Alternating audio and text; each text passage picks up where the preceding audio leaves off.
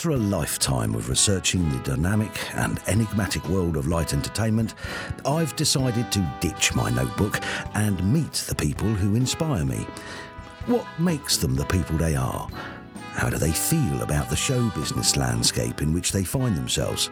And in a world where anyone can be a star, is there still a need for performers who have universal appeal?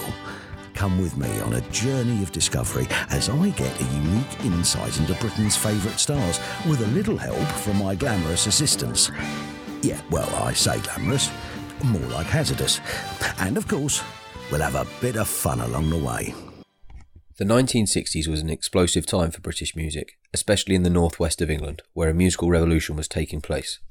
Frank Allen of Merseybeat group The Searchers joined the band in 1964, replacing bassist Tony Jackson, and continues to play to packed out theatres to the present day.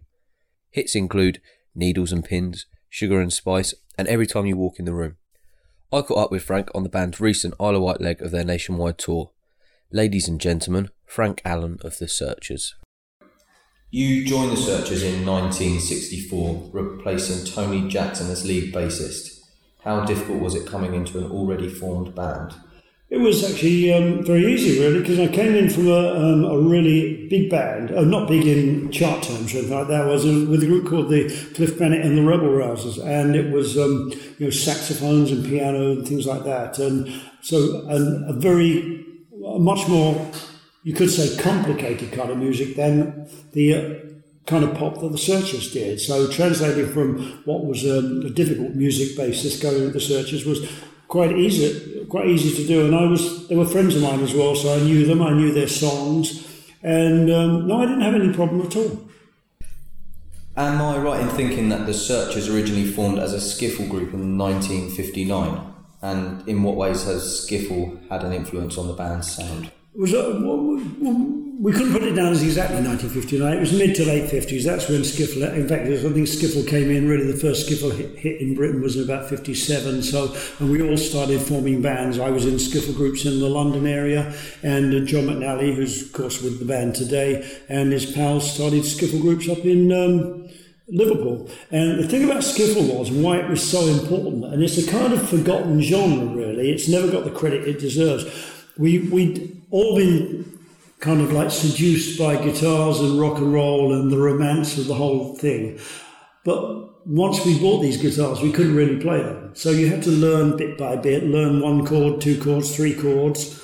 And what Skiffle did was allow you to get on stage with the bare minimum of talent, three chords. You could actually play a whole evening's worth of songs with three chords in Skiffle, which Skiffle was just really the English interpretation of American folk stroke blues music. And it gave you the grounding and the confidence to get on stage and entertain people. And from that, you, there was the jumping off point to become a little rock and roll group, a rhythm group, and then going on to improve yourself as time uh, went on. So throughout the 60s, the Searchers became regulars at the infamous Iron Door in Liverpool. How important was this venue to the Searchers' early success?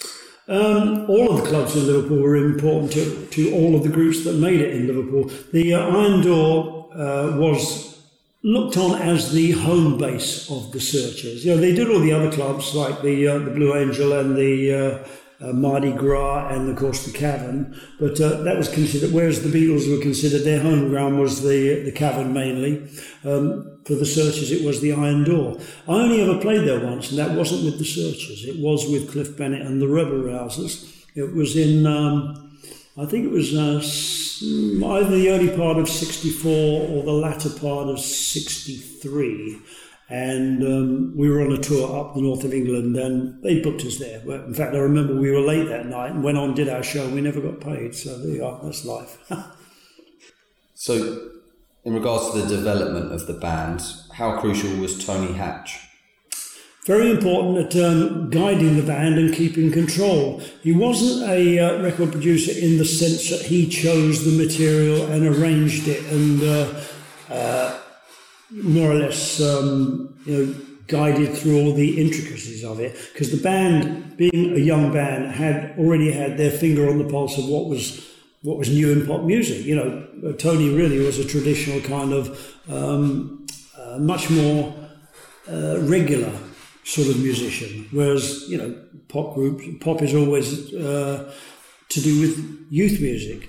And so the band could pick its own material at that time and they could interpret it in the ways that other people would understand. But Tony was the controlling factor. He would keep the band steady and guide them in their path. He would be the moderator if there was arguments between and if there was an opinion wanted, Tony would give it. And he could also give mu- musical clues as well when things got a little bit too complicated for um, we who were you know, really basic musicians. I mean, Tony was fully trained, a classically trained musician. So, um, no, as a producer, he was uh, he was very helpful and very important in the career of the Searchers.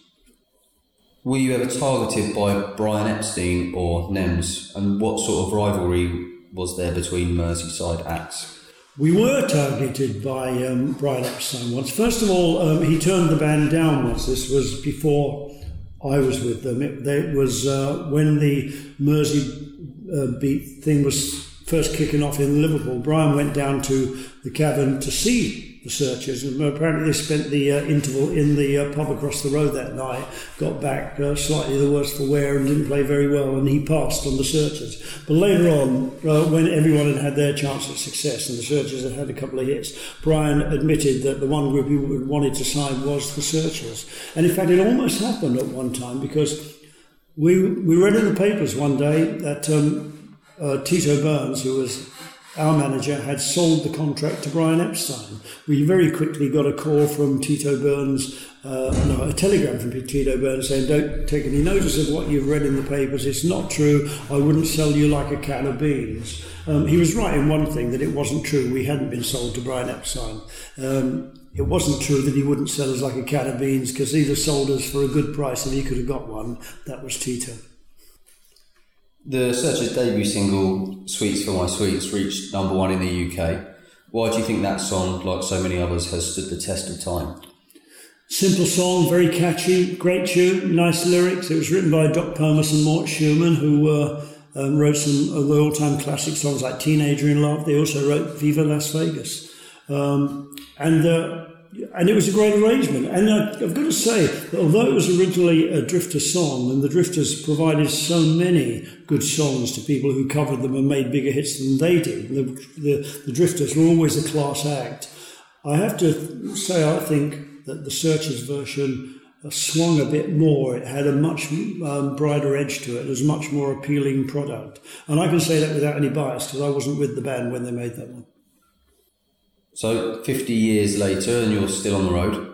Though over time members have come and gone, how do you cope with these changes, and how do you have to adapt and incorporate new members? Mm, um, we've had more drummers than anything else, and that's with no disrespect to drummers, it's an easier thing to cope with because um, they can learn their part. There are usually no great vocals to in, uh, to introduce, so they've you know it's, it's, a simple matter of keeping the time and then gradually getting used to the uh, set list that the, that the band has. If you're going to um, replace someone like um, a lead singer or, a lead guitarist, then that's a different matter entirely. And when um, Mike Pender departed the, the band at the end of 1985, it was a very big deal. It was very, very frightening, but we put our minds to it. We got the person that we wanted, that we spotted and thought would take the place very well. And in fact, once we'd overcome that little obstacle, it was seemed so easy and so effortless to get that change going. So uh, we decided we were never going to be frightened in the future. And uh, we've had a few, as I say, mostly dramas, but that's about it. What's still the thrill of performing for you?